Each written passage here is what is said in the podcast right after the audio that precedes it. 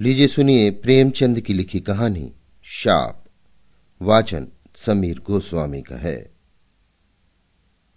Berlin नगर का निवासी हूँ। मेरे पूज्य पिता भौतिक विज्ञान के सुविख्यात ज्ञाता थे। भौगोलिक अन्वेषण का शौक मुझे बाल्यावस्था ही से था। उनके स्वर्गवास के बाद मुझे ये धुन सवार हुई कि पैदल पृथ्वी के समस्त देश देशांतरों की सैर करूँ। मैं विपुल धन का स्वामी था। वे सब रुपए एक बैंक में जमा कर दिए और उससे शर्त कर ली कि मुझे यथा समय रुपए भेजता रहे। इस कार्य से निवृत्त होकर मैंने सफ़र का सामान पूरा किया। आवश्यक वैज्ञानिक यंत्र साथ लिए और ईश्वर का नाम लेकर चल खड़ा हुआ। उस समय ये कल्पना मेरे हृदय में गुदगुदी पैदा कर रही थी। मैं वो पहला प्राणी हूँ जिसे ये बात सूझी है कि पृथ्वी को पैरों से नापे। अन्य यात्रियों ने रेल, जहाज़ और मोटर कार की शरण ली है।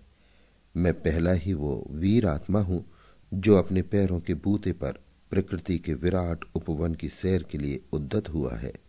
अगर मेरे साहस और उत्साह ने ये कष्ट साध्य यात्रा पूरी कर ली तो भद्र संसार मुझे सम्मान और गौरव के मनसद पर बिठाएगा और अनंत काल तक मेरी कीर्ति के राग अलापे जाएँगे।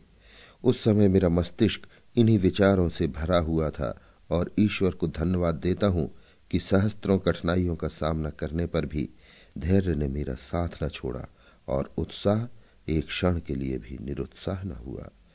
मैं वर्षों ऐसे स्थानों में रहा हूँ जहाँ निर्जनता के अतिरिक्त कोई दूसरा साथी न था।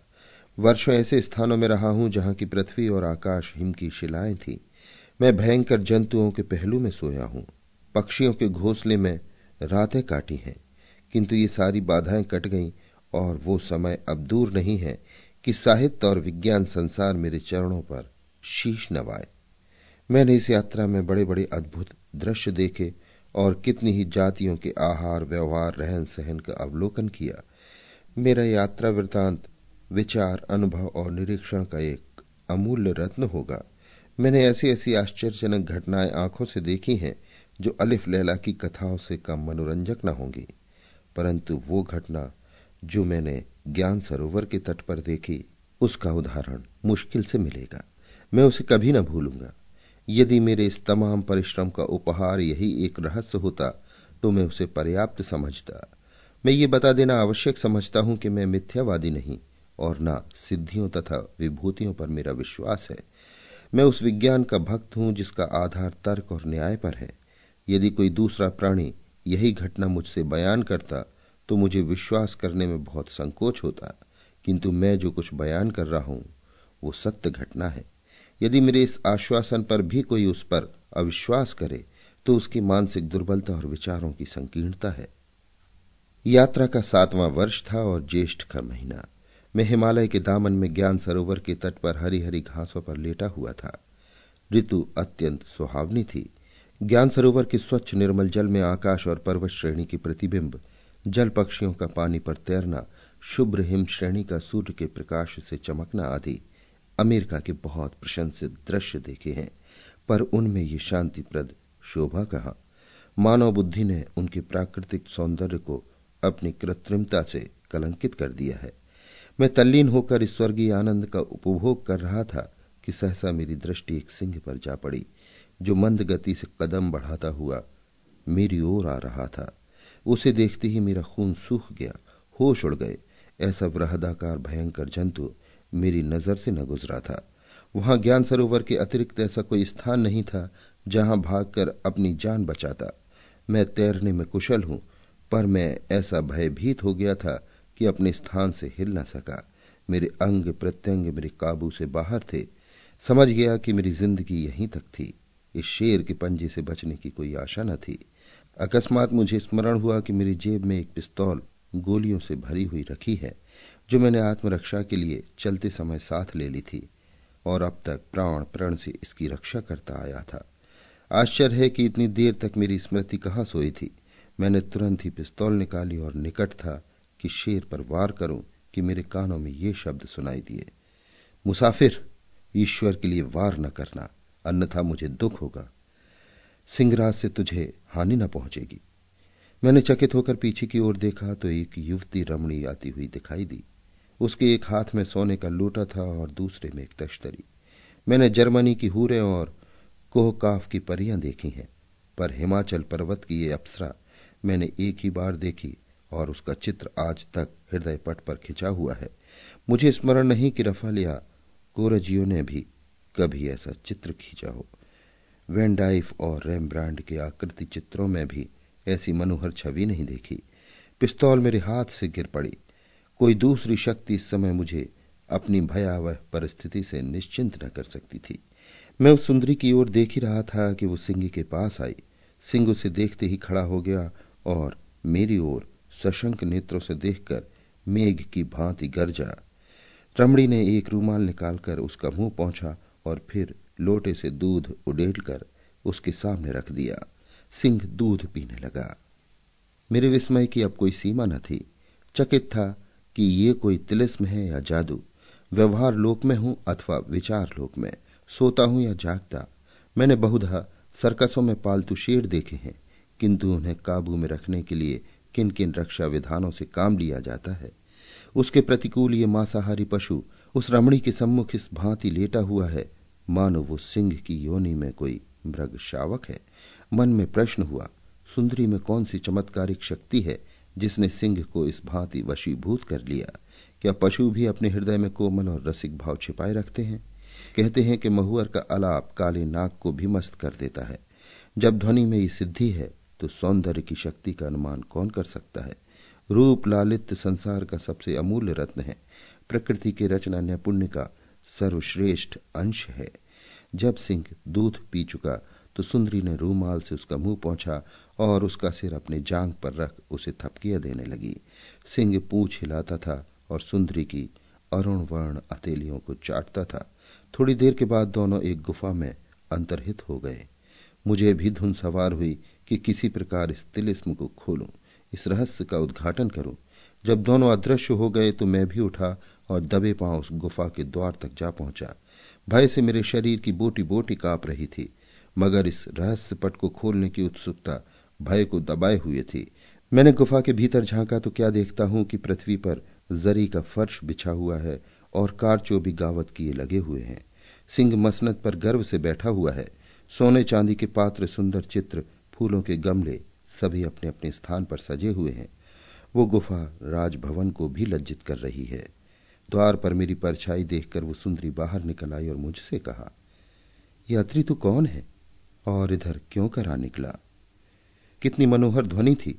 मैंने अब की बार समीप से देखा तो सुंदरी का मुख कुंभलाया हुआ था। उसके नेत्रों से निराशा झलक रही थी। उसके स्वर में भी करुणा और व्यथा की खटक थी। मैंने उत्तर दिया, देवी, मैं यूरोप का निवासी हूँ। यहाँ देशाटन करने आया हूँ। मेरा परम सौभाग्य है कि आपसे संभाषण करने का गौरव प्राप्त हुआ। सुंदरी के गुलाब से ओठों पर मधुर मुस्कान की झलक दिखाई दी। उसमें कुछ जटिल हास्य का भी अंश था। कदाचित ये मेरे इस अस्वाभाविक वाक्य प्रणाली का द्योतक था। तू विदेश से यहाँ आया है। आतिथ्य सत्कार हमारा कर्तव्य है। मैं आज तेरा निमंत्रण करती हूँ। स्वीकार कर। मैंने अवसर देखकर उत्तर दिया। आपकी ये कृपा मेरे लिए गौरव की बात है। पर इस रहस्य ने मेरी भूख प्यास बंद कर दी है। क्या मैं आशा करूँ कि आप इस पर कुछ प्रकाश डालेंगी? सुंदरी ने ठंडी सांस लेकर कहा, मेरी राम कहानी विपत्ति की एक बड़ी कथा है, तुझे सुनकर दुख होगा। किंतु मैंने जब बहुत आग्रह किया तो उसने मुझे फर्श पर बैठने का संकेत किया और अपना वृतांत सुनाने लगी। मैं कश्मीर देश की रहने वाली राजकन्या हूँ। मेरा विवाह राजपूत योद्धा से हुआ था। उसका नाम नरसिंहदेव था। हम दोनों बड़े आनंद से जीवन व्यतीत करते थे। संसार का सर्वोत्तम पदार्थ रूप है, दूसरा स्वास्थ्य और तीसरा धन। परमात्मा ने हमको तीनों ही पदार्थ प्रचुर परिमाण में प्रदान किए थे। खेद है कि मैं उनसे मुलाकात नहीं करा सकती। ऐसा साहसी, ऐसा सुंदर, ऐसा विद्वान पुरुष सारे कश्मीर में न था। मैं उनकी आराधना करती थी। उनका मेरे ऊपर अपार स्नेह था। कई वर्षों तक हमारा जीवन एक जल स्रोत की भांति वृक्ष पुंजों और हरे हरे मैदानों में प्रवाहित होता रहा। मेरे पड़ोस में एक मंदिर था। पुजारी एक पंडित श्रीधर थे। हम दोनों प्रातः काल तथा संध्या समय उस मंदिर में उपासना के लिए जाते। मेरे स्वामी कृष्ण के भक्त थे। मंदिर एक सुरम्य सागर के तट पर बना हुआ था। वहाँ के परिष्कृत मंद समीर चित्त को पुलकित कर देती थी। इसलिए हम उपासना के पश्चात भी वहाँ घंटों वायु सेवन करते रहते थे। श्रीधर बड़े विद्वान वेदों के ज्ञाता शास्त्रों के जानने वाले थे। कृष्ण पर उनकी भी अविचल भक्ति थी। समस्त कश्मीर में उनके पांडित्य की चर्चा थी। वो बड़े संयमी, संतोषी आत्मज्ञानी पुरुष थे। उनके नेत्रों से शांति की ज्योति रेखाएँ निकलती हुई मालूम होती थी। सदैव परोपकार में मग्न रहते थे। उनकी वाणी ने भी किसी का हृदय नहीं दुखाया। उनका हृदय नित्य परवेदना से पीड़ित रहता था। पंडित श्रीधर मेरे पतिदेव से लगभग दस वर्ष बड़े थे, पर उनकी पत्नी विद्याधरी मेरी समवयस्का थी। हम दोनों सहेलियाँ थी।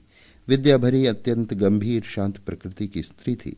यद्यपि रंग रूप में वही रानी थी, पर वो अपनी अवस्था से संतुष्ट थी। अपने पति को वो देवतुल्य समझती थी। श्रावण का महीना था। आकाश पर काले काले बादल मंडरा रहे थे। मानो काजल के पर्वत उड़े जा रहे हैं। झरनों से दूध की धारें निकल रही थीं और चारों तरफ़ हरियाली छाई हुई थी। नन्नी नन्नी फुहारें पड़ रही थीं। मानो स्वर्ग से अमृत की बूंदें टपक रही हैं। जल की बूंदें फूलों और पत्तियों के गले में चमक रही थी। चित्त को अभिलाषाओं से उभारने वाला समा छाया हुआ था। ये वो समय है जब रमणियों को विदेशगामी प्रियतम की याद रुलाने लगती है, जब हृदय किसी से आलिंगन करने के लिए व्यग्र हो जाता है, जब सूनी सेज देखकर कलेजे में हुक सी उठती है। इसी ऋतु में व्रह की मारी वियोगनियाँ अपनी बीमारी का बहाना करती हैं, जिससे उसका पति उसे देखने आवे। इसी ऋतु में माली की कन्या धानी साड़ी पहनकर क्यारियों में इठलाती हुई चंपा और बेले के फूलों से आंचल भरती है, क्योंकि हार और गजरों की मांग बहुत बढ़ जाती है।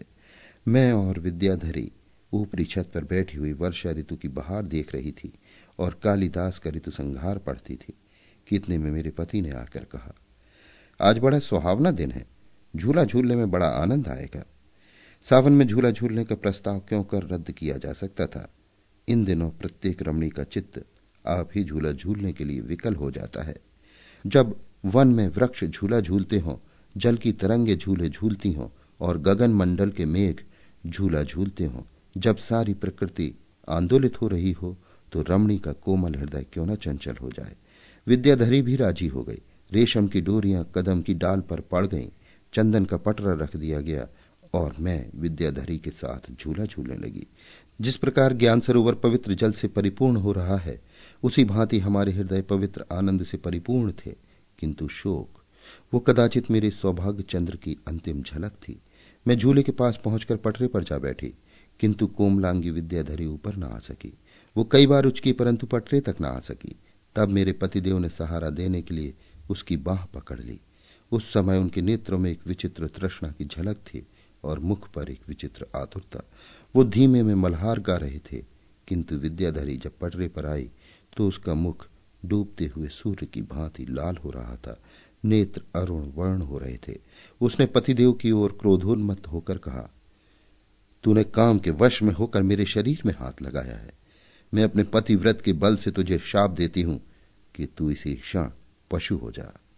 ये कहते ही विद्याधरी ने अपने गले से रुद्राक्ष की माला निकालकर मेरे पतिदेव के ऊपर फेंक दी और तत्क्षण ही पटरे के समीप मेरे पतिदेव के स्थान पर एक विशाल सिंह दिखलाई दिया। हे मुसाफिर, अपने प्रिय पति देवता की ये गति देखकर मेरा रक्त सूख गया और कलेजे पर बिजली सी आ गिरी। मैं विद्याधरी के पैरों से लिपट गई और फूट फूट कर रोने लगी। उस समय अपनी आँखों से देखकर अनुभव हुआ कि पतिव्रत की महिमा कितनी प्रबल है। ऐसी घटनाएँ मैंने पुराणों में पढ़ी थी, परंतु मुझे विश्वास न था कि वर्तमान काल में, जबकि स्त्री पुरुष के संबंध में स्वार्थ की मात्रा दिनों दिन अधिक होती जाती है, पतिव्रत धर्म में ये प्रभाव होगा। परंतु ये नहीं कह सकती कि विद्याधरी के विचार कहाँ तक ठीक थे। मेरे पति विद्याधरी को सदैव बहन कहकर संबोधित करते थे। वो अत्यंत स्वरूपवान थे और रूपवान पुरुष की स्त्री का जीवन बहुत सुखमय नहीं होता, पर मुझे उन पर संशय करने का अवसर कभी नहीं मिला। वो स्त्री व्रत धर्म का वैसा ही पालन करते थे जैसे सती अपने धर्म का। उनकी दृष्टि कुचेष्ट न थी और विचार अत्यंत उज्जवल और पवित्र थे। यहाँ तक कि कालिदास की श्रृंगारमय कविता भी उन्हें प्रिय न थी। मगर काम के मर्म भेदी बाणों से कौन बचा है? जिस काम ने शिव ब्रह्मा जैसे तपस्वियों की तपस्या भंग कर दी, जिस काम ने नारद और विश्वामित्र जैसे ऋषियों के माथे पर कलंक का टीका लगा दिया, वो काम सब कुछ कर सकता है। संभव है सुरापान ने उद्दीपक ऋतु के साथ मिलकर उनके चित्त को विचलित कर दिया हो। मेरा गुमान तो यह है कि ये विद्याधरी को केवल भ्रांति थी, जो कुछ भी हो, उसने शाप दे दिया। उस समय मेरे मन में भी उत्तेजना हुई कि जिस शक्ति का विद्याधरी को गर्व है, क्या वो शक्ति मुझमें नहीं है? क्या मैं पतिव्रत नहीं हूँ? किंतु हाय, मैंने कितना ही चाहा कि शाप के शब्द मुँह से निकालूं, पर मेरी जबान बंद हो गई।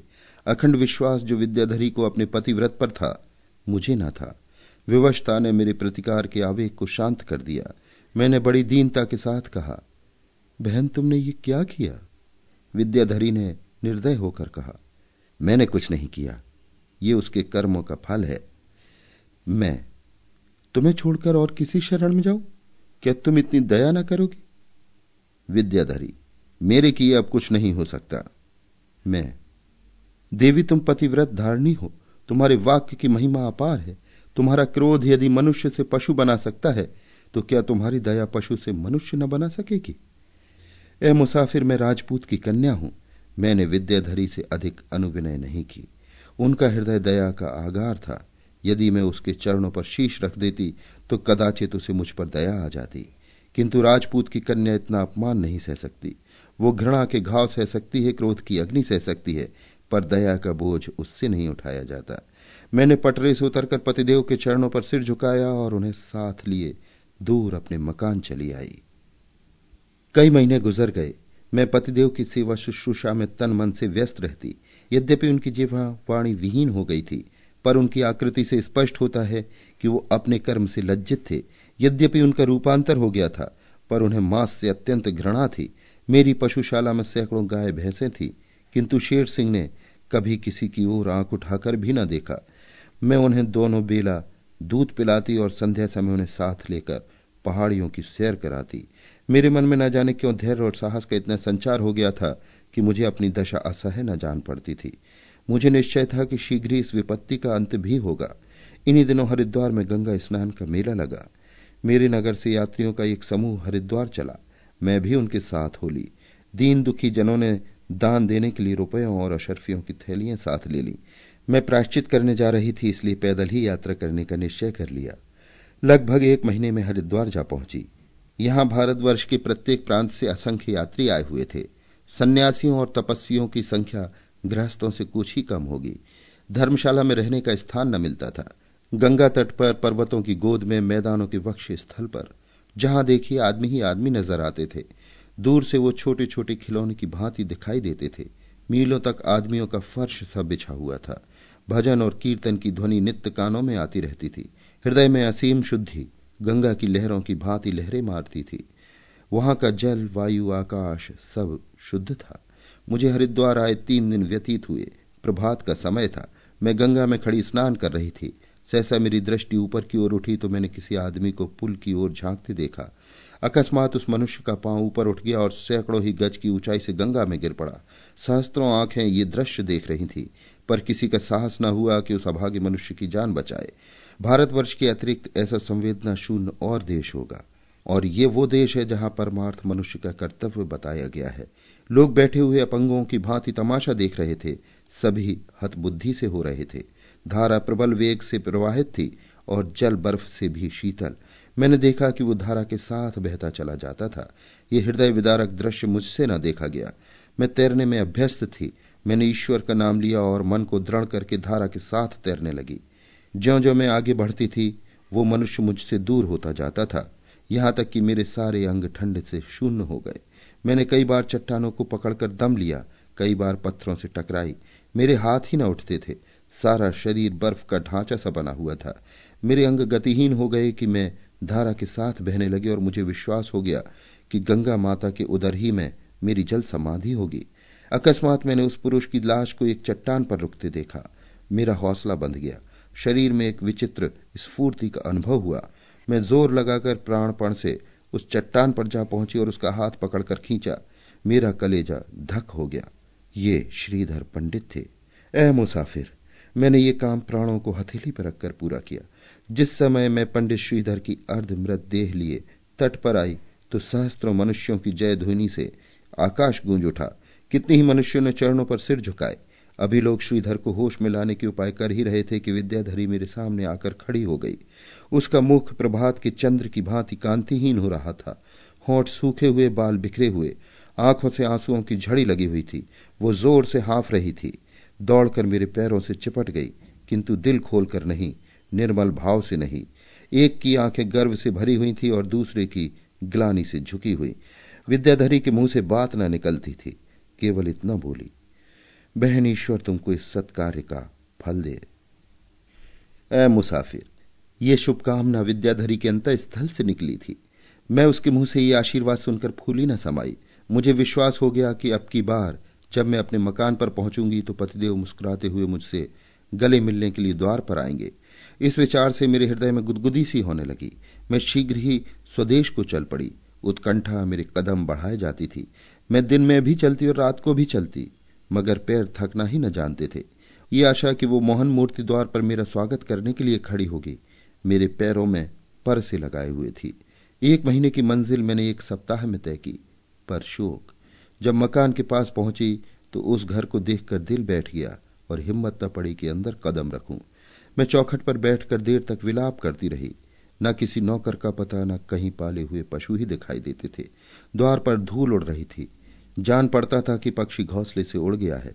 कलेजे पर पत्थर की सिल रखकर भीतर गई तो क्या देखती हूँ कि मेरा प्यारा सिंह आँगन में मोटी मोटी जंजीरों से बंधा हुआ है। इतना दुर्बल हो गया है कि उसके कूल्हे की हड्डियाँ दिखाई दे रही हैं। ऊपर नीचे जिधर देखती हूँ, उजाड़ सा मालूम होता था। मुझे देखते ही शेर सिंह ने पूछ हिलाई और सहसा उनकी आँखें दीपक की भांति चमक उठी। मैं दौड़कर उनके गले से लिपट गई। समझ गई कि नौकरों ने दगा की। घर की सामग्रियों का कहीं पता न था। सोने चांदी के बहुमूल्य पात्र, फर्श आदि सब गायब थे। हाय, हत्यारे मेरे आभूषणों का संदूक भी उठा ले गए। इस अपहरण ने मुसीबत का प्याला भर दिया। शायद पहले उन्होंने शेर सिंह को जकड़कर बाँध दिया होगा, फिर खूब दिल खोलकर नोच खसोट की होगी। कैसी विडंबना थी कि धर्म लूटने गई थी और धन लुटा बैठी। दरिद्रता ने पहली बार अपना भयंकर रूप दिखाया। ए मुसाफिर, इस प्रकार लुट जाने के बाद वो स्थान आँखों में कांटे की तरह खटकने लगा। यही वो स्थान था जहाँ हमने आनंद के दिन काटे थे। इन्हीं क्यारियों में हमने मृगों की भांति कलोल किए थे। प्रत्येक वस्तु से कोई न कोई स्मृति संबंधित थी। उन दिनों की याद करके आँखों से रक्त के आँसू बहने लगे थे। बसंत की ऋतु थी। बौर की महक से वायु सुगंधित हो रही थी। महुए के वृक्षों के नीचे परियों के शयन के लिए मोतियों की शैया बिछी हुई थी। करौंदों और नींबू के फूलों की सुगंध से चित्त प्रसन्न हो जाता था। मैंने अपने जन्म भूमि को सदैव के लिए त्याग दिया। मेरी आँखों से आंसुओं की एक बूंद भी न गिरी। जिस जन्मभूमि की याद यावत जीवन हृदय को व्यथित करती रहती है, उससे मैंने यो मुँह मोड़ लिया, मानो कोई बंदी कारागार से मुक्त हो जाए। एक सप्ताह तक मैं चारों ओर भ्रमण करके अपने भावी निवास स्थान का निश्चय करती रही। अंत में सिंधु नदी के किनारे एक निर्जन स्थान मुझे पसंद आया। ये एक प्राचीन मंदिर था, शायद किसी समय में वहाँ देवताओं का वास था, पर इस समय वो बिल्कुल उजाड़ था। देवताओं ने काल को विजय किया हो, पर समय चक्र को नहीं। शनि शनि, मुझे इस स्थान से प्रेम हो गया, और वो स्थान पथिकों के लिए धर्मशाला बन गया। मुझे यहाँ रहते तीन वर्ष व्यतीत हो चुके थे। वर्षा ऋतु में एक दिन संध्या के समय मुझे मंदिर के सामने से एक पुरुष घोड़े पर सवार जाता दिखाई दिया। मंदिर से प्रायः 200 गज की दूरी पर एक रमणी सागर था। उसके किनारे चनार वृक्षों के झुरमुट थे। वो सवार उस झुरमुट में जाकर अदृश्य हो गया। अंधकार बढ़ता जाता था। एक क्षण के बाद मुझे उस ओर किसी मनुष्य का चीतकार सुनाई दिया। फिर बंदूकों के शब्द सुनाई दिए और उनकी ध्वनि से पहाड़ गूंज उठा। ए मुसाफिर, ये दृश्य देखकर मुझे किसी भीषण घटना का संदेह हुआ। मैं तुरंत उठ खड़ी हुई, एक कटार हाथ में ली और उस सागर की ओर चल दी। अब मूसलाधार वर्षा होने लगी थी। मानो आज के बाद फिर न बरसेगा। रह रहकर गर्जन की ऐसी भयंकर ध्वनि उठती थी। मानो सारे पहाड़ आपस में टकरा गए हों। अंधकार का ये हाल हुआ था, मानो सहस्त्रों अमावस्या की रातें गले मिल रही हों। मैं कमर तक पानी में चलते दिल को संभाले हुए आगे बढ़ती जाती थी। अंत में सागर के समीप आ पहुँची। बिजली की चमक ने दीपक का काम किया। सागर के किनारे एक बड़ी सी गुफा थी। इस समय उस गुफा में से प्रकाश ज्योति बाहर आती हुई दिखाई देती थी। मैंने भीतर की ओर झांका तो क्या देखती हूँ? कि एक स्त्री आग्नेय नेत्रों से घूर घूर कर कह रही है, मैं अपने पति के साथ उसे भी जलाकर भस्म कर दूँगी। मेरे कुतूहल की कोई सीमा न रही। मैंने सांस बंद कर ली और हतबुद्धि की भांति ये कौतुक देखने लगी। उस स्त्री के सामने एक रक्त से लिपटी हुई लाश पड़ी थी और लाश के समीप ही मनुष्य रस्सियों से बंधा हुआ सिर झुकाए बैठा था। मैंने अनुमान किया कि ये वही अश्वरोही पथिक है, जिस पर इन डाकुओं ने आघात किया था। ये शव डाकू सरदार का है और ये स्त्री डाकू की पत्नी है। उसके सिर के बाल बिखरे हुए थे और आँखों से अंगारे निकल रहे थे। हमारे चित्रकारों ने क्रोध को पुरुष कल्पित किया है। मेरे विचार में स्त्री का क्रोध इससे कहीं घातक, कहीं विध्वंसकारी होता है। क्रोधान्मत होकर वो कोमलांगी सुंदरी ज्वाला शिखर बन जाती है। उस स्त्री ने दांत पीस कर कहा, मैं अपने पति के साथ इसे भी जलाकर भस्म कर दूँगी। कहकर उसने उस रस्सियों से बंधे हुए पुरुष को घसीटा और दहकती हुई चिता में डाल दिया। हा कितना भयंकर, कितना रोमांचकारी दृश्य था। स्त्री भी अपनी द्वेष की अग्नि शांत करने में इतनी पिशाचनी हो सकती है, मेरा रक्त खोलने लगा। अब एक क्षण भी विलंब करने का अवसर न था। मैंने कटार खींच ली, डाकू चौक कर तितर बितर हो गए। समझे मेरे साथ और भी लोग होंगे। मैं भी धड़क चिता में घुस गई और क्षण मात्र में उस अभागे पुरुष को अग्नि के मुख से निकाल लाई। अभी केवल उसके वस्त्र ही जले थे। जैसे सर्प अपना शिकार छिन जाने से फुपकारता हुआ लपकता है, उसी प्रकार गरजती हुई लपटे मेरे पीछे दौड़ी। ऐसा प्रतीत होता था कि अग्नि भी उसके रक्त की प्यासी हो रही थी। इतने में डाकू संभल गए और आहत सरदार की पत्नी, पिशाचनी की भांति मुँह खोले मुझ पर झपटी। समीप था कि हत्यारे मेरी बोटियाँ कर दें, कि इतने में गुफा के द्वार पर मेघ गर्जन की सी ध्वनि सुनाई दी और शेर सिंह रौद्र रूप धारण किए हुए भीतर पहुँचे। उनका भयंकर रूप देखते ही डाकू अपनी अपनी जान लेकर भागे। केवल डाकू सरदार की पत्नी स्तंभित सी अपने स्थान पर खड़ी थी। एकाएक उसने अपने पति का शव उठाया और उसे लेकर चिता में बैठ गई। देखते देखते उसका भयंकर रूप अग्नि ज्वाला में विलीन हो गया। अब मैंने उस बंधे हुए मनुष्य की ओर देखा तो मेरा हृदय उछल पड़ा। ये पंडित श्रीधर थे। मुझे देखते ही सिर झुका लिया और रोने लगे।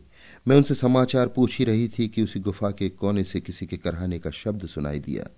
जाकर देखा तो एक सुंदर युवक रक्त से लथपथ पड़ा था। मैंने उसे देखते ही पहचान लिया। उसका पुरुषावेश उसे छिपा न सका। ये विद्याधरी थी। मर्दों के वस्त्र उस पर खूब सजते थे। वो लज्जा और ग्लानी की मूर्ति बनी हुई थी। वो पैरों पर गिर पड़ी, पर मुँह से कुछ न बोली। उस गुफा में पल भर ही ठहरना शंकाप्रद था। न जाने कब डाकू फिर सशस्त्र होकर आ जाए। उधर चिताग्नि भी शांत होने लगी और उस सती की भी भीषण काया अत्यंत तेज रूप धारण करके हमारे नेत्रों के सामने तांडव क्रीड़ा करने लगी। मैं बड़ी चिंता में पड़ी कि इन दोनों प्राणियों को कैसे वहाँ से निकालूं। दोनों ही रक्त से चूर थे। शेर सिंह ने मेरा स्पंजस ताड़ लिया। रूपांतर हो जाने के बाद उनकी बुद्धि तीव्र हो गई थी। उन्होंने मुझे संकेत किया कि दोनों को हमारी पीठ पर बिठा दो। पहले तो मैं उनका आशय न समझी, पर जब उन्होंने संकेत को बार बार दोहराया तो मैं समझ गई। गूंगों के घर वाले गूंगों की बातें खूब समझते हैं। मैंने पंडित श्रीधर को गोद में उठाकर शेर सिंह की पीठ पर बिठा दिया। उसके पीछे विद्याधरी को भी बिठाया। नन्हा बालक भालू की पीठ पर बैठकर जितना डरता है, उससे कहीं ज़्यादा ये दोनों प्राणी भयभीत हो रहे थे।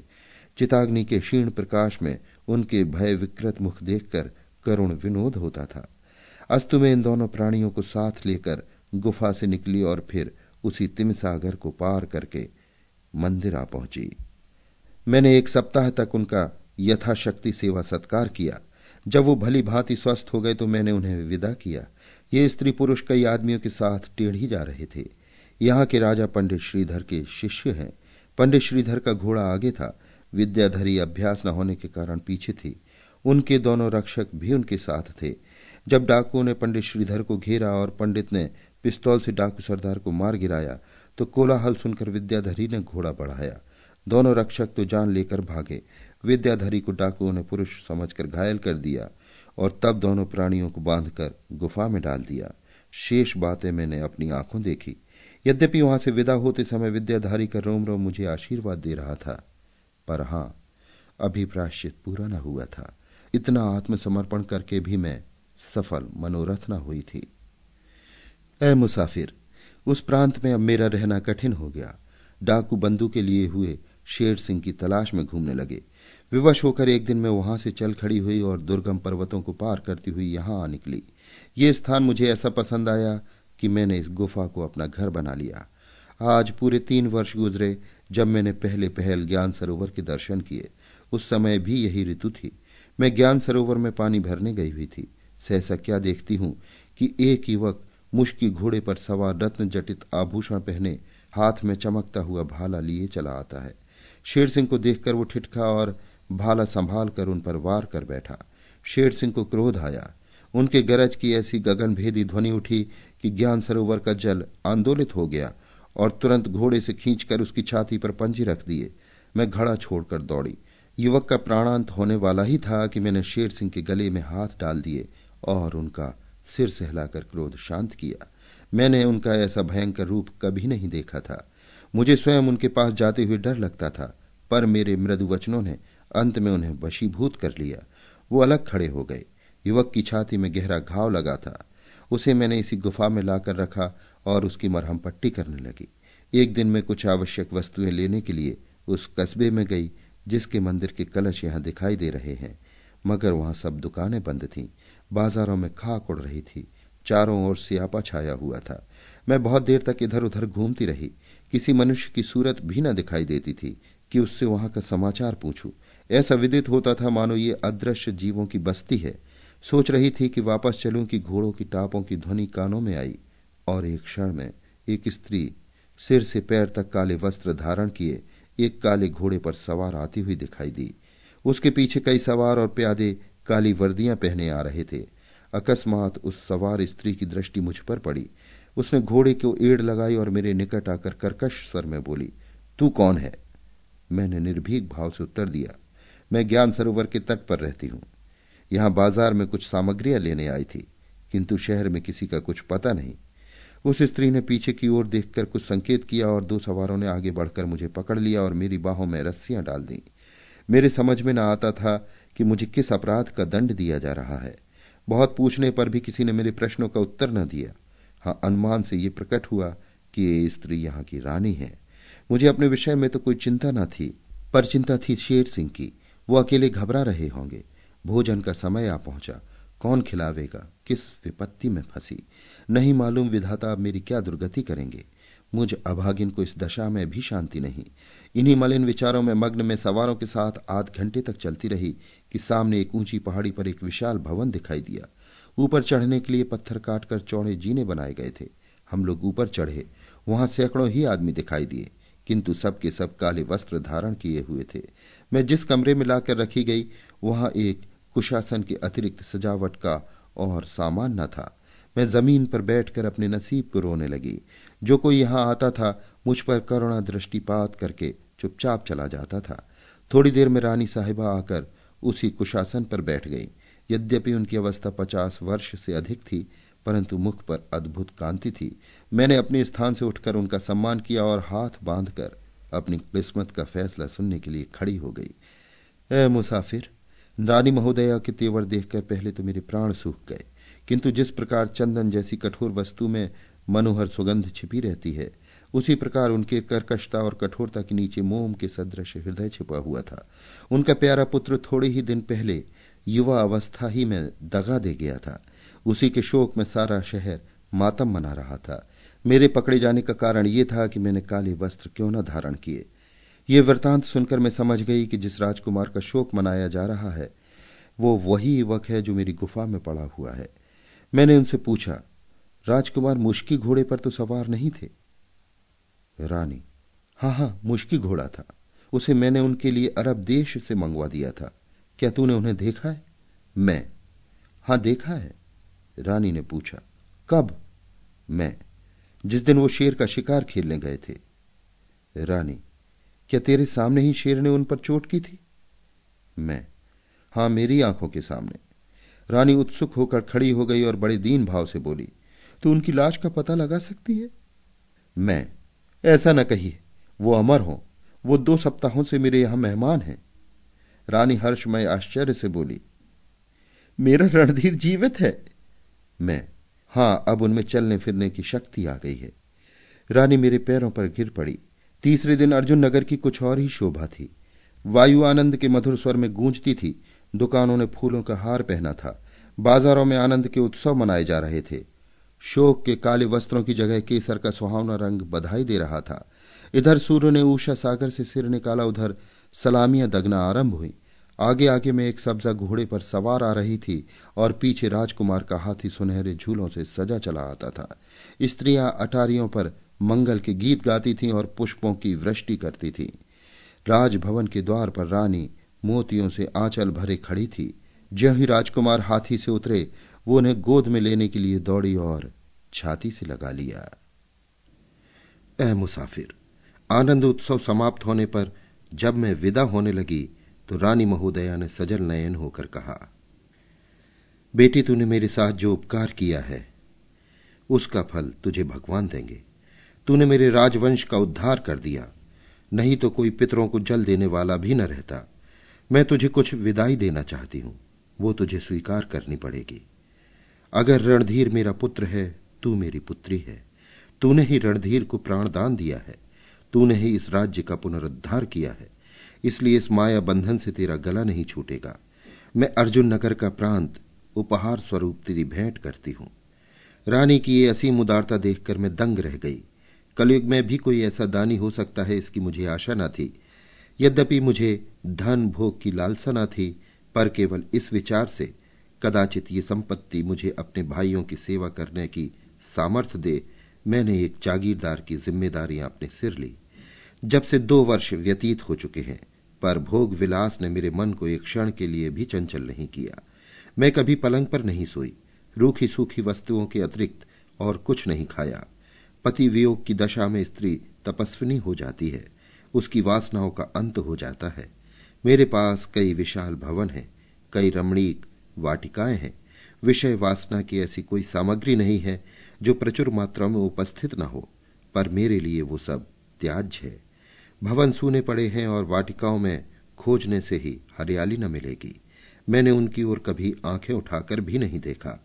अपने प्राणाधार के चरणों से लगे हुए मुझे अन्य किसी वस्तु की इच्छा नहीं है। मैं नित्य प्रति अर्जुन नगर जाती हूँ और रियासत के आवश्यक काम काज करके लौट आती हूँ। मैं उसकी कौड़ी भी अपने खर्च में नहीं लाती। आपको अवकाश हो तो आप मेरी रियासत का प्रबंध देखकर बहुत प्रसन्न होंगे। मैंने इन दो वर्षों में बीस बड़े बड़े तालाब बनवा दिए हैं और चालीस गौशालाएँ बनवा दी हैं। मेरा विचार है कि अपनी रियासत में नहरों का ऐसा जाल बिछा दूँ, जैसे शरीर में नाड़ियों का। मैंने एक सौ कुशल वैद्य नियुक्त कर दिए हैं, जो ग्रामों में विचरण करें और रोग की निवृत्ति करें। मेरा ऐसा कोई ग्राम नहीं है जहाँ मेरी ओर से सफ़ाई का प्रबंध न हो। छोटे छोटे गाँवों में भी आपको लालटेनें जलती हुई मिलेंगी। दिन का प्रकाश ईश्वर देता है, रात के प्रकाश की व्यवस्था करना राजा का कर्तव्य है। मैंने सारा प्रबंध पंडित श्रीधर के हाथों में दे दिया है। सबसे प्रथम कार्य जो मैंने किया, वो था कि उन्हें ढूंढ निकालूं और ये भार सिर रखूँ। इस विचार से नहीं, उनका सामना करना मेरा अभीष्ट था, बल्कि मेरी दृष्टि में कोई अन्य पुरुष ऐसा कर्तव्य परायण ऐसा निष्प्रह, ऐसा सचरित्र न था। मुझे पूर्ण विश्वास है कि ये यावत जीवन रियासत की बागडोर अपने हाथ में रखेंगे। विद्याधरी भी उनके साथ है। वही शांति और संतोष की मूर्ति, वही धर्म और व्रत की देवी। उसका पतिव्रत अब भी ज्ञान सरोवर की भांति अपार और अथाह है। यद्यपि उसका सौंदर्य सूर्य मध्यान्ह पर नहीं है, पर अब भी वो रनिवास की रानी जान पड़ती है। चिंताओं ने उसके मुख पर शिकन डाल दिए हैं। हम दोनों कभी कभी मिल जाती हैं। किंतु बातचीत की नौबत नहीं आती। उसकी आँखें झुक जाती हैं। मुझे देखते ही उसके ऊपर घड़ों पानी पड़ जाता है और उसके माथे के जल बिंदु दिखाई देने लगते हैं। मैं आपसे सत्य कहती हूँ कि मुझे विद्याधरी से कोई शिकायत नहीं है। उसके प्रति मेरे मन में दिनों दिन श्रद्धा भक्ति बढ़ती जाती है। मैं उसे देखती हूँ तो मुझे प्रबल उत्कंठा होती है कि उसके पैरों पर पड़ूं। पतिव्रता स्त्री के दर्शन बड़े सौभाग्य से मिलते हैं, पर केवल इस भय से कि कदाचित वो इसे मेरी खुशामद समझे, रुक जाती हूँ। अब मेरी ईश्वर से यही प्रार्थना है कि अपने स्वामी के चरणों में पड़ी रहूँ और जब इस संसार से प्रस्थान करने का समय आए तो मेरा मस्तक उनके चरणों पर हो और अंतिम जो शब्द मेरे मुँह से निकले, वो यही कि ईश्वर दूसरे जन्म में भी इनकी चेरी बनाना। पाठक, उस सुंदरी का जीवन वृत्तांत सुनकर मुझे जितना कुतूहल हुआ, वो अकथनीय है। खेद है कि जिस जाति में ऐसी प्रतिभाशालिनी देवियाँ उत्पन्न हो, उस पर पाश्चात्य के कल्पनाहीन, विश्वासहीन पुरुष उंगलियाँ उठाए। समस्त यूरोप में एक ऐसी सुंदरी न होगी, जिससे इसकी तुलना की जा सके। हमने स्त्री पुरुष के संबंध को सांसारिक संबंध समझ रखा है। उसका आध्यात्मिक रूप हमारे विचार से कोसों दूर है। यही कारण है कि हमारे देश में शताब्दियों की उन्नति के पश्चात भी पतिव्रता का ऐसा उज्जवल और अलौकिक उदाहरण नहीं मिल सकता। और दुर्भाग्य से हमारी सभ्यता ने ऐसा मार्ग ग्रहण किया है कि कदाचित दूर भविष्य में ऐसी देवियों के जन्म लेने की संभावना नहीं है। जर्मनी को यदि अपनी सेना पर, फ्रांस को अपनी विलासता पर और इंग्लैंड को अपने वाणिज्य पर गर्व है तो भारतवर्ष को अपने पतिव्रत का घमंड है। क्या यूरोप के निवासियों के लिए लज्जा की बात नहीं है कि होमर और वर्जित, डंटे और गटे, शेक्सपियर और ह्यूगो जैसे उच्च कोटि के कवि एक भी सीता या सावित्री की रचना न कर सके? वास्तव में यूरोपीय समाज ऐसे आदर्शों से वंचित है। मैंने दूसरे दिन ज्ञान सरोवर से बड़ी अनिच्छा के साथ विदा मांगी और यूरोप को चला। मेरे लौटने का समाचार पूर्व ही प्रकाशित हो चुका था। जब मेरा जहाज़ हेम्प वर्ग के बंदरगाह में पहुँचा तो सहस्त्र नर नारी, सैकड़ों विद्वान और राज कर्मचारी मेरा अभिवादन करने के लिए खड़े थे। मुझे देखते ही तालियाँ बजने लगी। रूमाल और टोपी हवा में उछलने लगे और वहाँ से मेरे घर तक जिस समारोह से जुलूस निकला, उस पर किसी राष्ट्रपति को भी गर्व हो सकता है। संध्या समय मुझे कैसर की मेज पर भोजन करने का सौभाग्य प्राप्त हुआ। कई दिन तक अभिनंदन पत्रों का तांता लगा रहा और महीनों क्लब और यूनिवर्सिटी की फरमाइशों से दम मारने का अवकाश न मिला। यात्रा वृतांत देश के प्राय सभी पत्रों में छपा। अन्य देशों से भी बधाई के तार और पत्र मिले। फ्रांस और रूस आदि देशों में कितनी ही सभाओं ने मुझे व्याख्यान देने के लिए निमंत्रित किया। एक एक वक्तृता के लिए मुझे कई कई हज़ार पौंड दिए जाते थे। कई विद्यालयों ने मुझे उपाधियाँ दी। जार ने अपना ऑटोग्राफ भेजकर सम्मानित किया, किंतु इन आदर सम्मान की आंधियों से मेरे चित्त को शांति न मिलती थी और ज्ञान सरोवर का सुरम्य तट और वो गहरी गुफा और वो मृदुभाषणी रमणी सदैव आँखों के सामने फिरती रहती। उसके मधुर शब्द कानों में गूंजा करते। मैं थिएटरों में जाता और स्पेन जर्जिया की सुंदरियों को देखता, किंतु हिमालय की अप्सरा मेरे ध्यान से न उतरती। कभी कभी कल्पना में मुझे वो देवी आकाश से उतरती हुई मालूम होती, तब चित्त चंचल हो जाता और विकल उत्कंठा होती कि किसी तरह पर लगाकर ज्ञान सरोवर के तट पर पहुँच जाऊँ। आखिर एक रोज मैंने सफ़र का सामान दुरुस्त किया और उसी तिथि के ठीक एक हज़ार दिनों के बाद, जबकि मैंने पहली बार ज्ञान सरोवर के तट पर कदम रखा था मैं फिर वहाँ जा पहुँचा। प्रभात का समय था। गिरिराज सुनहरा मुकुट पहने खड़े थे। मंद समीर के आनंदमय झोंकों से, ज्ञान सरोवर के निर्मल प्रकाश से प्रतिबिंब जल इस प्रकार लहरा रहा था। मानो अगणित अप्सराएँ आभूषणों से जगमगाती हुई नृत्य कर रही हों। लहरों के साथ शतदल यों झकोरे लेते थे, जैसे कोई बालक हिंडोले में झूल रहा हो। पुलों के बीच में श्वेत हंस तैरते हुए ऐसे मालूम होते थे मानो लालिमा से छाए हुए आकाश पर तारागण चमक रहे हों। मैंने उत्सुक नेत्रों से इस गुफा की ओर देखा तो वहाँ एक विशाल राजप्रसाद आसमान से कंधे मिलाए खड़ा था। एक और रमणीक उपवन था, दूसरी ओर एक गगनचुंबी मंदिर। मुझे ये काया पलट देखकर आश्चर्य हुआ। मुख्य द्वार पर जाकर देखा तो दो चौबदार ऊदे मखमल की बर्दियाँ पहने जरी के पट्टे बांधे खड़े थे। मैंने उनसे पूछा, क्यों भाई, ये किसका महल है? चौबदार अर्जुन नगर की महारानी का, मैं। क्या अभी हाल ही में बना है? चौबदार हाँ, तुम कौन हो? मैं। एक परदेशी यात्री हूँ। क्या तुम महारानी को मेरी सूचना दे दोगे? चौबदार तुम्हारा क्या नाम है और कहाँ से आते हो? मैं। उनसे केवल इतना कह देना कि यूरोप से एक यात्री आया है और आपके दर्शन करना चाहता है। चौबदार भीतर चला गया और एक क्षण के बाद आकर बोला मेरे साथ आओ। मैं उसके साथ हो लिया। पहले एक लंबी दालान मिली जिसमें भांति भांति के पक्षी पिंजरे में बैठे चहक रहे थे। इसके बाद एक विस्तृत बारहदरी में पहुँचा, जो संपूर्णतः पाषाण की बनी हुई थी। मैंने ऐसी गुलकारी ताजमहल के अतिरिक्त और कहीं नहीं देखी। फर्श की पच्चीकारी को देखकर उस पर पाँव धरते संकोच होता था। दीवारों पर निपुण चित्रकारों की रचनाएँ शोभायमान थीं। बारहदरी के दूसरे सिरे पर एक चबूतरा था जिस पर मोटी कालीनें बिछी हुई थी। मैं फर्श पर बैठ गया। इतने में एक लंबे कद का रूपवान पुरुष अंदर आता हुआ दिखाई दिया। उसके मुख पर प्रतिभा की ज्योति झलक रही थी और आँखों से गर्व टपका पड़ता था। उसकी काली और भाले की नौक के सदृश तनी हुई मूछें, उसके भौरे की तरह काले घुंघराले वाले बाल, उसकी आकृति की कठोरता को नम्र कर देते थे। विनयपूर्ण वीरता का इससे सुंदर चित्र नहीं खिंच सकता था। उसने मेरी ओर देखकर मुस्कुराते हुए कहा आप मुझे पहचानते हैं? मैं अदब से खड़ा होकर बोला, मुझे आपसे परिचय का सौभाग्य नहीं प्राप्त हुआ। वो कालीन पर बैठ गया और बोला, मैं शेर सिंह हूँ, मैं आवाक रह गया। शेर सिंह ने फिर कहा, क्या आप प्रसन्न नहीं है कि आपने मुझे पिस्तौल का लक्ष्य नहीं बनाया? मैं तब पशु था, अब मनुष्य हूँ। मैंने कहा, आपको हृदय से धन्यवाद देता हूँ। यदि आज्ञा हो तो मैं आपसे एक प्रश्न करना चाहता हूँ। शेर सिंह ने मुस्कुराकर कहा, मैं समझ गया, पूछिए। मैं? जब आप समझ ही गए तो मैं पूछूँ क्यों? शेर सिंह, संभव है मेरा अनुमान ठीक ना हो? मैं? मुझे भय है कि उस प्रश्न से आपको दुख ना हो। शेर सिंह, कम से कम आपको मुझसे ऐसी शंका ना करनी चाहिए? मैं? विद्याधरी के ब्रह्म में कुछ सार था? शेर सिंह ने सिर झुकाकर कुछ देर में उत्तर दिया, जी हाँ, था। जिस वक्त मैंने उसकी कलाई पकड़ी थी, उस समय आवेश से मेरा एक एक अंग काँप रहा था। मैं विद्याधरी के उस अनुग्रह को मरण पर्यंत न भूलूँगा, मगर इतना प्रायश्चित करने पर भी मुझे अपनी गिलानी से निवृत्ति नहीं हुई। संसार की कोई वस्तु स्थिर नहीं, किंतु पाप की कालिमा अमर और अमिट है। यश और कीर्ति कालांतर में मिट जाती है, किंतु पाप का धब्बा नहीं मिटता। मेरा विचार है कि ईश्वर भी दाग को नहीं मिटा सकता।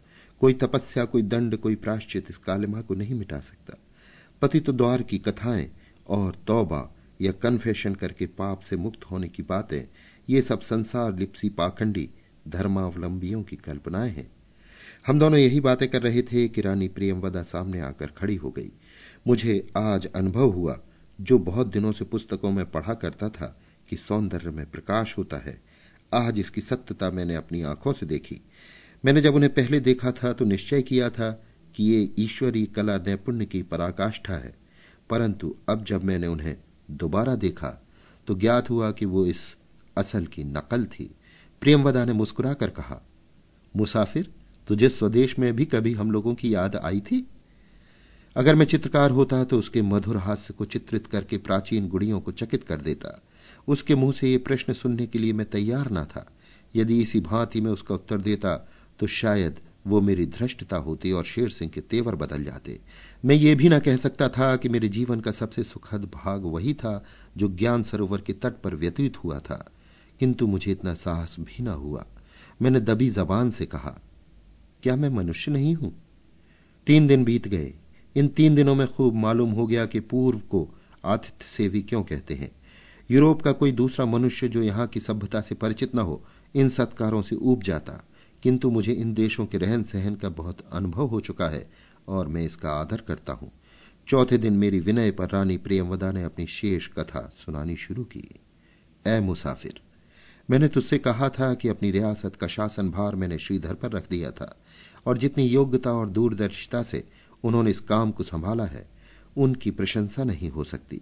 ऐसा बहुत कम हुआ है कि एक विद्वान पंडित, जिसका सारा जीवन पठन पाठन में व्यतीत हुआ हो एक रियासत का बोझ संभाले। किंतु राजा बीरबल की भांति पंडित श्रीधर भी सब कुछ कर सकते हैं। मैंने परीक्षार्थी उन्हें ये काम सौंपा था। अनुभव ने सिद्ध कर दिया कि ये इस कार्य के सर्वथा योग्य हैं। ऐसा जान पड़ता है कि कुल परंपरा ने उन्हें इस काम के लिए अभ्यस्त कर दिया। जिस समय उन्होंने इसका काम अपने हाथ में लिया, ये रियासत एक उजड़ ग्राम के सादृश्य थी। अब वो धन धान पूर्ण एक नगर है। शासन का कोई ऐसा विभाग नहीं जिस पर उनकी सूक्ष्म दृष्टि न पहुँची हो। थोड़े ही दिनों में लोग उनके शील स्वभाव पर मुग्ध हो गए और राज रणधीर सिंह भी उन पर कृपा दृष्टि रखने लगे। पंडित जी पहले शहर के बाहर एक ठाकुर द्वारे में रहते थे, किंतु जब राजा साहब से मेल जोल बढ़ा तो उनके आग्रह से विवश होकर राजमहल में चले आए। यहाँ तक परस्पर मैत्री और घनिष्ठता बढ़ी कि मान प्रतिष्ठा का विचार भी जाता रहा। राजा साहब पंडित जी से संस्कृत भी पढ़ते थे और उनके समय का अधिकांश भाग पंडित जी के मकान पर ही कटता था। किंतु शोक, ये विद्या प्रेम या शुद्ध मित्र भाव का आकर्षण न था। ये सौंदर्य का आकर्षण था। यदि उस समय मुझे लेश मात्र भी संदेह होता कि रणधीर सिंह की ये घनिष्ठता कुछ और ही पहलू लिए हुए है तो उसका अंत इतना खेदजनक न होता जितना कि हुआ। उनकी दृष्टि विद्याधरी पर उस समय पड़ी, जब वो ठाकुर द्वारे में रहती थी, और ये सारी कोई योजनाएँ उसी की करामात थी। राजा साहब स्वभाव था बड़े ही सच्चरित्र और संयमी पुरुष थे। किंतु जिस रूप ने मेरे पति जैसे देव पुरुष का ईमान डिगा दिया, वो सब कुछ कर सकता है। भोली भाली विद्याधरी मनोविकारों की इस कुटिल नीति से बेखबर थी। जिस प्रकार छलांगे मारता हुआ हिरन व्याध्र की फैलाई हुई हरी भरी घास से प्रसन्न होकर उस ओर बढ़ता है, और यही नहीं समझता कि प्रत्येक पग मुझे सर्वनाश की ओर लिए जाता है, उसी भांति विद्याधरी को उसका चंचल मन अंधकार की ओर खींचे लिए जाता था। वो राजा साहब के लिए अपने हाथों से बीड़ी लगाकर भेजती, पूजा के लिए चंदन रगड़ती। रानी जी से भी उसका बहनापा हो गया। वो एक क्षण के लिए भी उसे अपने पास से न जाने देती। दोनों साथ साथ बाग की सैर करती साथ साथ झूला झूलती साथ साथ चौपड़ खेलती। ये उनका श्रृंगार करती और वो उनकी मांग चोटी संवारती। मानो विद्याधरी ने रानी के हृदय में वो स्थान प्राप्त कर लिया, जो किसी समय मुझे प्राप्त था।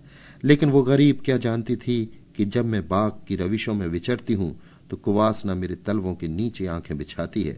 जब मैं झूला झूलती हूँ तो वो आड़ में बैठी हुई आनंद से झूमती है।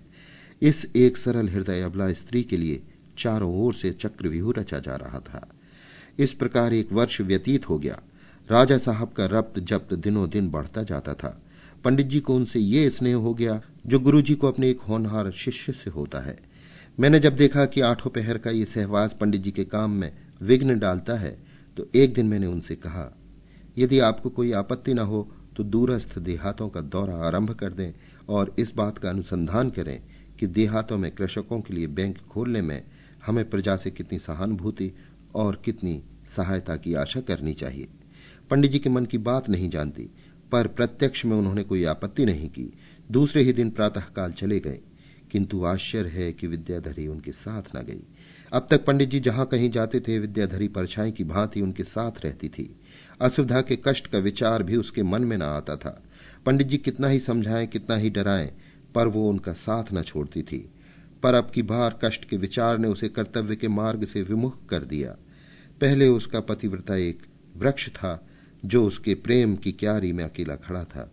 किंतु अब उसकी क्यारी में मैत्री का घास पात निकल आया था। जिसका पोषण भी उसके भोजन पर अवलंबित था। अह मुसाफिर, छह महीने गुजर गए और पंडित श्रीधर वापस न आए। पहाड़ों की चोटियों पर छाया हुआ हिम घुल घुल कर नदियों में बहने लगा। उनकी गोद में फिर रंग बिरंग के फूल लहराने लगे। चंद्रमा की किरणें फिर फूलों की महक सूंघने लगीं। सभी पर्वतों के पक्षी अपनी वार्षिक यात्रा समाप्त कर स्वदेश आ पहुँचे। किंतु पंडित जी रियासत के कामों में ऐसे उलझे कि मेरे निरंतर आग्रह करने पर भी अर्जुन नगर न आए। विद्याधरी की ओर से वो इतने उदासीन क्यों हुए समझ में नहीं आया। उन्हें तो उसका वियोग एक क्षण के लिए भी असह्य था, किंतु इससे अधिक आश्चर्य की बात यह थी कि विद्याधरी ने भी आग्रहपूर्ण पत्रों के लिखने के अतिरिक्त उनके पास जाने का कष्ट न उठाया। वो अपने पत्रों में लिखती, स्वामी जी, मैं बहुत व्याकुल हूँ, यहाँ मेरा भी मन जरा भी नहीं लगता। एक एक दिन एक एक वर्ष के समान व्यतीत होता है। न दिन को चैन, न रात को नींद। क्या आप मुझे भूल गए?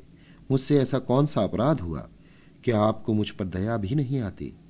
मैं आपके वियोग में रो रो कर मरी जाती हूँ। नित्य स्वप्न देखती हूँ कि आप आ रहे हैं, पर यह स्वप्न सच्चा नहीं होता।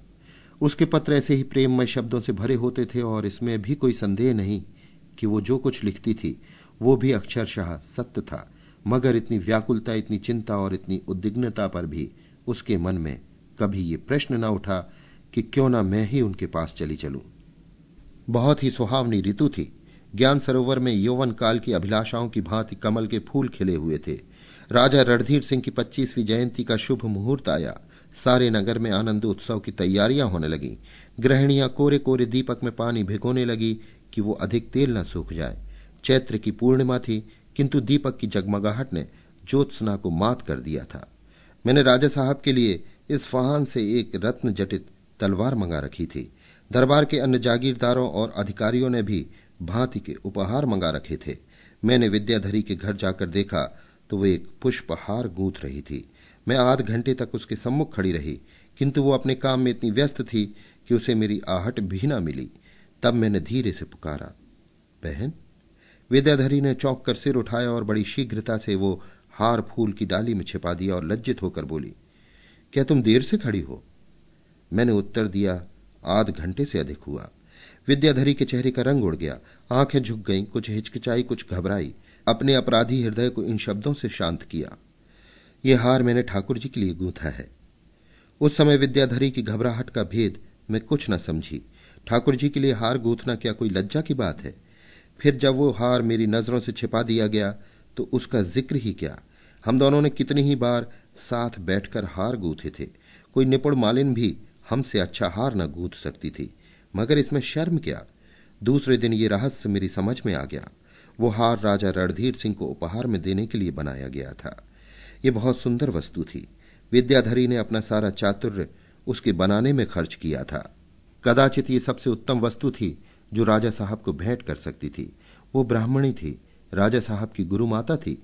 उसके हाथों से वो उपहार बहुत ही शोभा देता था। किंतु ये बात उसने मुझसे छिपाई क्यों? मुझे उस दिन रात भर नींद न आई। उसके इस रहस्य भाव ने उसे मेरी नज़रों से गिरा दिया। एक बार आँख झपकी तो मैंने उसे स्वप्न में देखा। मानो वो एक सुंदर पुष्प है, किंतु उसकी बास मिट गई हो। वो मुझसे गले मिलने के लिए बढ़ी, किंतु मैं हट गई और बोली कि तूने मुझसे वो बात छिपाई क्यों? ए मुसाफिर, राजा रणधीर सिंह की उदारता ने प्रजा को माला माल कर दिया। रईसों और अमीरों ने खिलते पाई। किसी को घोड़ा मिला, किसी को जागीर मिली। मुझे उन्होंने श्री भगवत गीता की एक प्रति एक मखमली बस्ते में रख कर दी। विद्याधरी को एक बहुमूल्य जड़ाऊ कंगन मिला। उस कंगन में अनमोल हीरे जड़े हुए थे। दहली के निपुण स्वर्णकारों ने इसके बनाने में अपनी कला का चमत्कार दिखाया था। विद्याधरी को अब तक आभूषणों से इतना प्रेम न था। अब तक सादगी ही उसका आभूषण और पवित्रता ही उसका श्रृंगार थी, पर इस कंगन पर लोटपोट हो गई। आषाढ़ का महीना आया। घटाएँ गगन मंडल में मंडराने लगी। पंडित श्रीधर को घर की सुध आई। पत्र लिखा कि मैं आ रहा हूँ। विद्याधरी ने मकान खूब साफ़ कराया और स्वयं अपना बनाव श्रृंगार किया। उसके वस्त्रों से चंदन की महक उड़ रही थी। उसने कंगन को संदूकची से निकाला और सोचने लगी कि इसे पहनूं या ना पहनूं। उसने मन में निश्चय किया कि ना पहनूँगी। संदूक बंद करके रख दिया। सहसा लौंडी ने आकर सूचना दी कि पंडित जी आ गए। ये सुनते ही विद्याधरी लपक कर उठी, किंतु पति के दर्शनों की उत्सुकता उसे द्वार की ओर नहीं ले गई। उसने बड़ी फूर्ति से संदूकची खोला, कंगन निकालकर पहना और अपनी सूरत आईने में देखने लगी। इधर पंडित जी प्रेम की उत्कंठा से कदम बढ़ाते दालान से आँगन और आँगन से विद्याधरी के कमरे में आ पहुँचे। विद्याधरी ने आकर उनके चरणों को अपने सिर से स्पर्श किया। पंडित जी उसका ये श्रृंगार देखकर दंग रह गए। एकाएक उनकी दृष्टि उस कंगन पर पड़ी। राजा रणधीर सिंह की संगत ने उन्हें रत्नों का पार्क ही बना दिया था। ध्यान से देखा तो एक एक नगीना एक एक हज़ार का था। चकित होकर बोले, ये कंगन कहाँ मिला? विद्याधरी ने जवाब पहले ही सोच रखा था। रानी प्रियमवदा ने दिया है। यह जीवन में पहला अवसर था कि विद्याधरी ने अपने पतिदेव से कपट किया। जब हृदय शुद्ध न हो तो मुख से सत्य क्यों कर निकले? ये कंगन नहीं, वरन एक विषैला नाग था। एक सप्ताह गुजर गया। विद्याधरी के चित्त की शांति और प्रसन्नता लुप्त हो गई थी। ये शब्द की रानी प्रियमवदा ने दिया है, प्रतिक्षण उसके कानों में गूंजा करते। वो अपने को धिक्कारती कि मैंने अपने प्राणाधार से क्यों कपट किया? बहुधा रोया करती।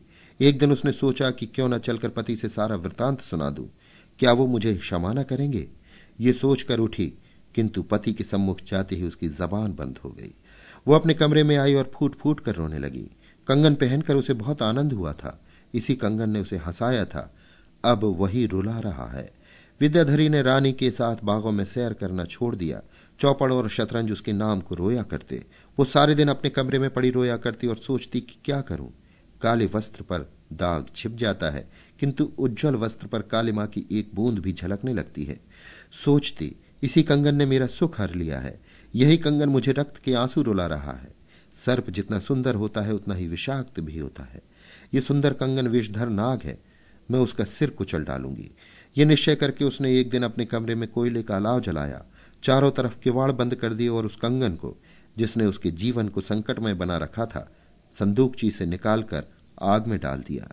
एक दिन वो था कि कंगन उसे प्राणों से भी प्यारा था, उसे मखमली संदूकची में रखती थी। आज उसे इतनी निर्दयता से आग में जला रही है। विद्याधरी अलाव के सामने बैठी हुई थी, कितने में पंडित श्रीधर ने द्वार खटखटाया। विद्याधरी को काटो तो लहू नहीं, उसने ठाकुर द्वार खोल दिया और सिर झुकाकर खड़ी हो गई। पंडित जी ने बड़े आश्चर्य से कमरे में निगाह दौड़ाई, पर रहस्य कुछ समझ में न आया। बोले कि किवाड़ बंद करके क्या हो रहा है? विद्याधरी ने उत्तर न दिया। तब पंडित जी ने छड़ी उठा ली और अलाव को रेदा तो कंगन निकल आया।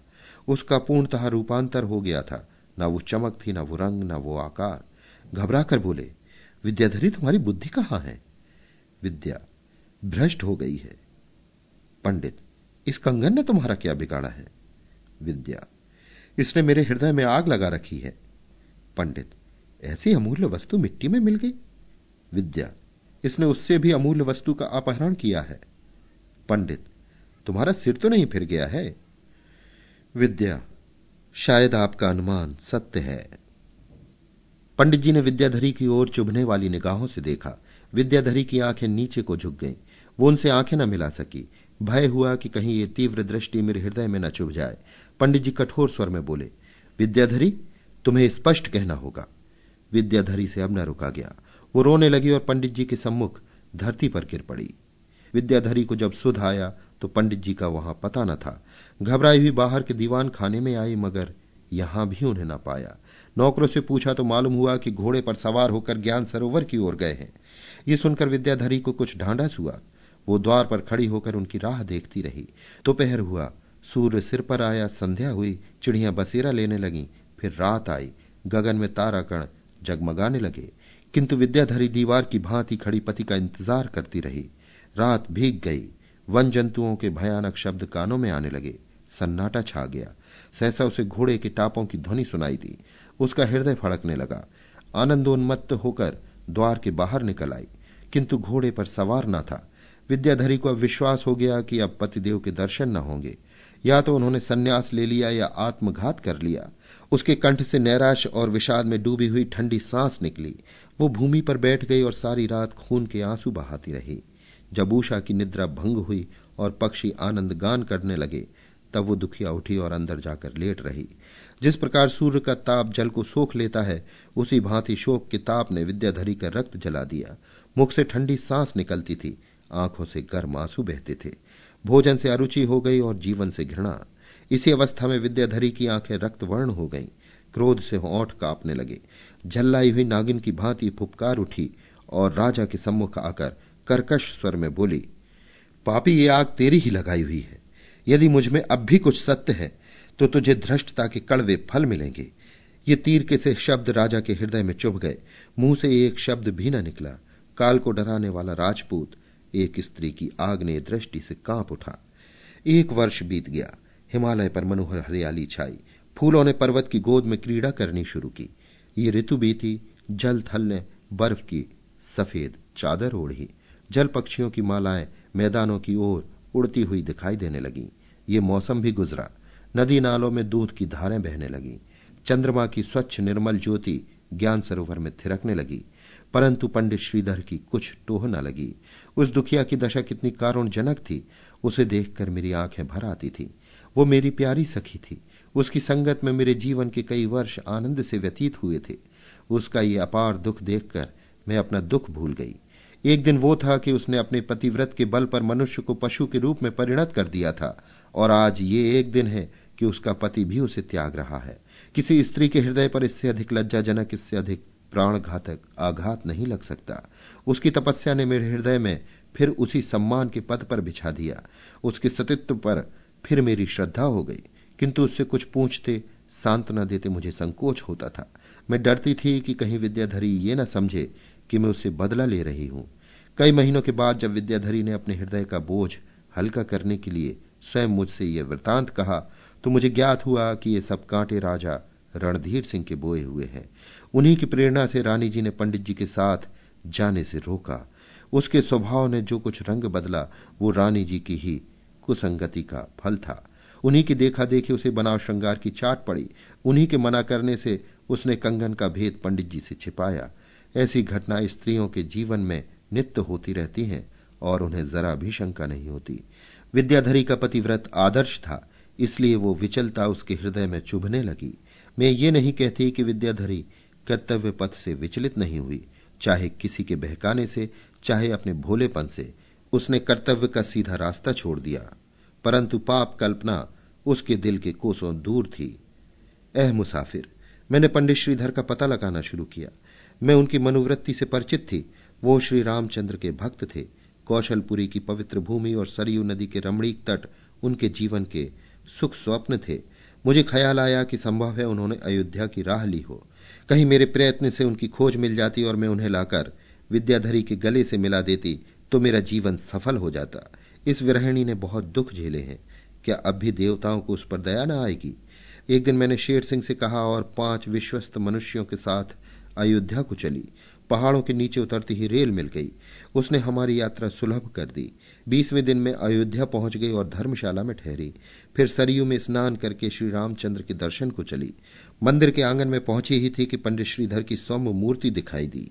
वो एक कुशासन पर बैठे हुए रामायण का पाठ कर रहे थे और सहस्त्र नरनारी बैठे हुए उनकी अमृतवाणी का आनंद ले रहे थे। पंडित जी की दृष्टि मुझ पर ज्यों ही पड़ी, वो आसन से उठकर मेरे पास आए और बड़े प्रेम से मेरा स्वागत किया। दो ढाई घंटे तक उन्होंने मुझे उस मंदिर की सैर कराई। मंदिर के छत पर से सारा नगर शतरंज की बिसाता की भांति मेरे पैरों के नीचे फैला हुआ दिखाई देता था। मंदगामनी वायु सरयू की तरंगों को धीरे धीरे थपकियाँ दे रही थी।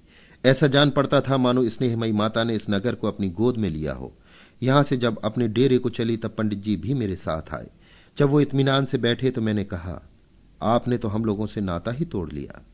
पंडित जी ने दुखित होकर कहा, विधाता की यही इच्छा थी, मेरा क्या वश था? अब तो श्री रामचंद्र की शरण में आ गया हूँ, और शेष जीवन उन्हीं की सेवा में भेंट होगा। मैं, आप तो श्री रामचंद्र की शरण में आ गए हैं, उस अबला विद्याधरी को किसकी शरण में छोड़ दिया है? पंडित, आपके मुख से ये शब्द शोभा नहीं देते। मैंने उत्तर दिया विद्याधरी को मेरी सिफारिश की आवश्यकता नहीं है। अगर आपने उसके पतिव्रत पर संदेह किया है तो आपसे ऐसा भीषण पाप हुआ है, जिसका प्रायश्चित आप बार बार जन्म लेकर भी नहीं कर सकते। आपकी ये भक्ति इस अधर्म का निवारण नहीं कर सकती। आप क्या जानते हैं कि आपके वियोग में उस दुखिया का जीवन कैसे कट रहा है? किंतु पंडित जी ने ऐसा मुँह बना लिया, मानो इस विषय में वो अंतिम शब्द कह चुके। किंतु मैं इतनी आसानी से उनका पीछा क्यों छोड़ने लगी? मैंने सारी कथा आद्योपांत सुनाई। और रणधीर सिंह की कपट नीति का रहस्य खोल दिया, तब पंडित जी की आँखें खुली। मैं वाणी में कुशल हूँ, किंतु समय सत्य और न्याय के पक्ष ने मेरे शब्दों को बहुत ही प्रभावशाली बना दिया था। ऐसा जान पड़ता था, मानो मेरी जिवा पर सरस्वती विराजमान हो। अब वो बातें याद आती हैं तो मुझे स्वयं आश्चर्य होता है। आखिर विजय मेरे ही साथ रही। पंडित जी मेरे साथ चलने पर उद्यत हो गए। यहाँ आकर मैंने शेर सिंह को यहीं छोड़ा पंडित जी के साथ अर्जुन नगर को चली। हम दोनों अपने विचारों में मग्न थे। पंडित जी की गर्दन शर्म से झुकी हुई थी, क्योंकि अब उनकी हैसियत रूठने वालों की भांति नहीं, बल्कि मनाने वालों की तरह थी। आज प्रणय के सूखे हुए धान में फिर पानी पड़ेगा। प्रेम की सूखी हुई नदी फिर उमड़ेगी। जब हम विद्याधरी के द्वार पर पहुँचे तो दिन चढ़ाया। पंडित जी बाहर ही रुक गए थे। मैंने भीतर जाकर देखा तो विद्याधरी पूजा कर रही थी। किंतु ये किसी देवता की पूजा न थी। देवता के स्थान पर पंडित जी की खड़ाऊ रखी हुई थी। पतिव्रत का ये अलौकिक दृश्य देखकर मेरा हृदय पुलकित हो गया। मैंने दौड़कर विद्याधरी के चरणों पर सिर झुका दिया। उसका शरीर सूख कर कांटा हो गया था और शोक ने कमर झुका दी थी। विद्याधरी ने मुझे उठाकर छाती से लगा लिया और बोली, बहन, मुझे लज्जित न करो। खूब आई। बहुत दिनों से जी तुम्हें देखने को तरस रहा था। मैंने उत्तर दिया, जरा अयोध्या चली गई थी। जब हम दोनों अपने देश में थी तो जब मैं कहीं जाती तो विद्याधरी के लिए कोई ना कोई उपहार अवश्य लाती। उसे वो बात याद आ गई। सजल नयन होकर बोली, मेरे लिए भी कुछ लाई? मैं एक बहुत अच्छी वस्तु लाई हूँ। विद्या, क्या है? देखू? मैं, पहले बूझ जाओ। विद्या, सुहाग की पिटारी होगी? मैं नहीं, उससे अच्छी। विद्या, मेरे प्राणाधार का कोई समाचार? मैं, उससे भी अच्छी। विद्याधरी प्रबल आवेश से व्याकुल होकर उठी कि द्वार पर जाकर पति का स्वागत करे, किंतु निर्बलता ने मन की अभिलाषा न निकलने दी। तीन बार संभली और तीन बार गिरी। तब मैंने उसका सिर अपनी गोद में रख लिया और आंचल से हवा करने लगी। उसका हृदय बड़े वेग से धड़क रहा था और पति दर्शन का आनंद आँखों से बंद कर निकलता था। जब जरा चित्त सावधान हुआ तो उसने कहा, उन्हें बुला लो। उनका दर्शन मुझे रामबाण हो जाएगा। ऐसा ही हुआ। जो ही पंडित जी अंदर आए, विद्याधरी उठकर उनके पैरों से लिपट गई। देवी ने बहुत दिनों के बाद पति के दर्शन पाए हैं। अश्रुधारा से उनके पैर पखार रही है। मैंने वहाँ ठहरना उचित न समझा। इन दो प्राणियों के हृदय में कितनी ही बातें आ रही होंगी। दोनों क्या क्या कहना और क्या क्या सुनना चाहते होंगे। इस विचार से मैं उठ खड़ी हुई और बोली, बहन, मैं अब जाती हूँ। शाम को फिर आऊँगी। विद्याधरी ने मेरी ओर आँखें उठाई। पुतलियों के स्थान पर हृदय रखा हुआ था। दोनों आँखें आकाश की ओर उठाकर बोली, ईश्वर तुम्हें इस यश का फल दे। ए मुसाफिर, मैंने दो बार पंडित श्रीधर को मौत के मुँह से बचाया था, किंतु आज का सा आनंद कभी न प्राप्त हुआ था। जब मैं ज्ञान सरोवर पर पहुँची तो दोपहर हो आया था। विद्याधरी की शुभकामनाएँ मुझसे पहले ही पहुँच चुकी थी। मैंने देखा कि कोई पुरुष गुफा से निकलकर ज्ञान सरोवर की ओर चला जाता है। मुझे इस समय आश्चर्य हुआ कि इस समय यहाँ कौन आया है। लेकिन जब समीप आ गया तो मेरे हृदय में ऐसी तरंगे उठने लगी, मानो छाती से बाहर निकल पड़ेगा। ये मेरे प्राणेश्वर, मेरे पतिदेव थे। मैं चरणों पर गिरना ही चाहती थी कि उनका करपाश मेरे गले में पड़ गया। पूरे दस वर्षों के बाद मुझे ये शुभ दिन देखना नसीब हुआ। मुझे उस समय ऐसा जान पड़ता था कि ज्ञान सरोवर के कमल मेरे ही लिए खिले हैं। गिरिराज ने मेरे लिए ही फूल की शैया दी है। हवा मेरे लिए ही झूमती हुई आ रही है। दस वर्षों के बाद मेरा उजड़ा हुआ घर बसा। गए हुए दिन लौटे। मेरे आनंद का अनुमान कौन कर सकता है? मेरे पतिदेव ने प्रेम करुणा भरी आँखों से देखकर कहा, प्रियम वदा, अभी आप सुन रहे थे प्रेमचंद की लिखी कहानी, शाप, वाचन, समीर गोस्वामी का था।